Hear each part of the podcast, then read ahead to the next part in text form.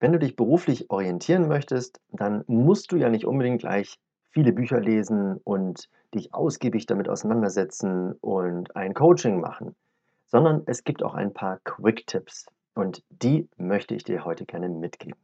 Mein Name ist Christian und ich helfe Menschen wie dir, sich beruflich neu zu orientieren mit Sinn und Freude und sich authentisch zu bewerben und den richtigen Job zu bekommen.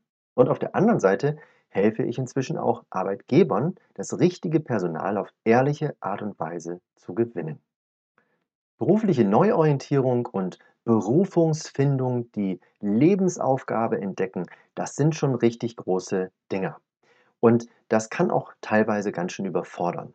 Doch was tust du, wenn du vielleicht einen kleinen Schritt weiterkommen möchtest und wenn du vielleicht auch eine Abkürzung suchst? Also eben nicht unbedingt ganz viele Bücher lesen, dich lange damit auseinandersetzen, Selbsterfahrungsseminare besuchen oder ein Coaching benutzen oder buchen, sondern eine Abkürzung. Und da gibt es tatsächlich eine Abkürzung, die manche Klienten tatsächlich von mir auch verwundert, wenn ich die sage. Und die Abkürzung lautet, tue mehr von dem, was dir Freude macht könnte man sagen, ah, okay, das ist irgendwie sehr lustorientiert, aber es hat doch nichts mit Beruf oder Berufung zu tun. Ich muss doch irgendwie auch Geld verdienen.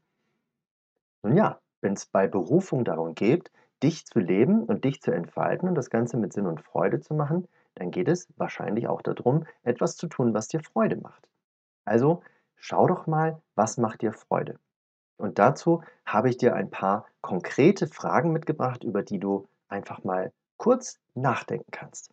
Erste Frage wäre, mit welchen Menschen hattest du in den letzten Tagen zu tun?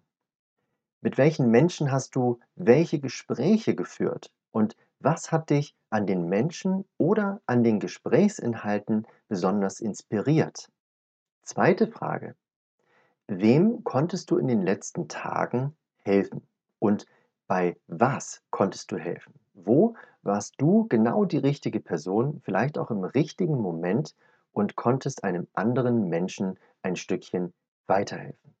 Und dritte Frage, was erreicht in den letzten Tagen deine besondere Aufmerksamkeit? Womit beschäftigst du dich gedanklich in den letzten Tagen stärker? Was kreist dir immer wieder durch den Kopf und löst positive Gefühle in dir aus? Ich bin neugierig von dir zu erfahren, welche Antworten du gefunden hast und schreibe sie doch gerne in die Kommentare unten rein.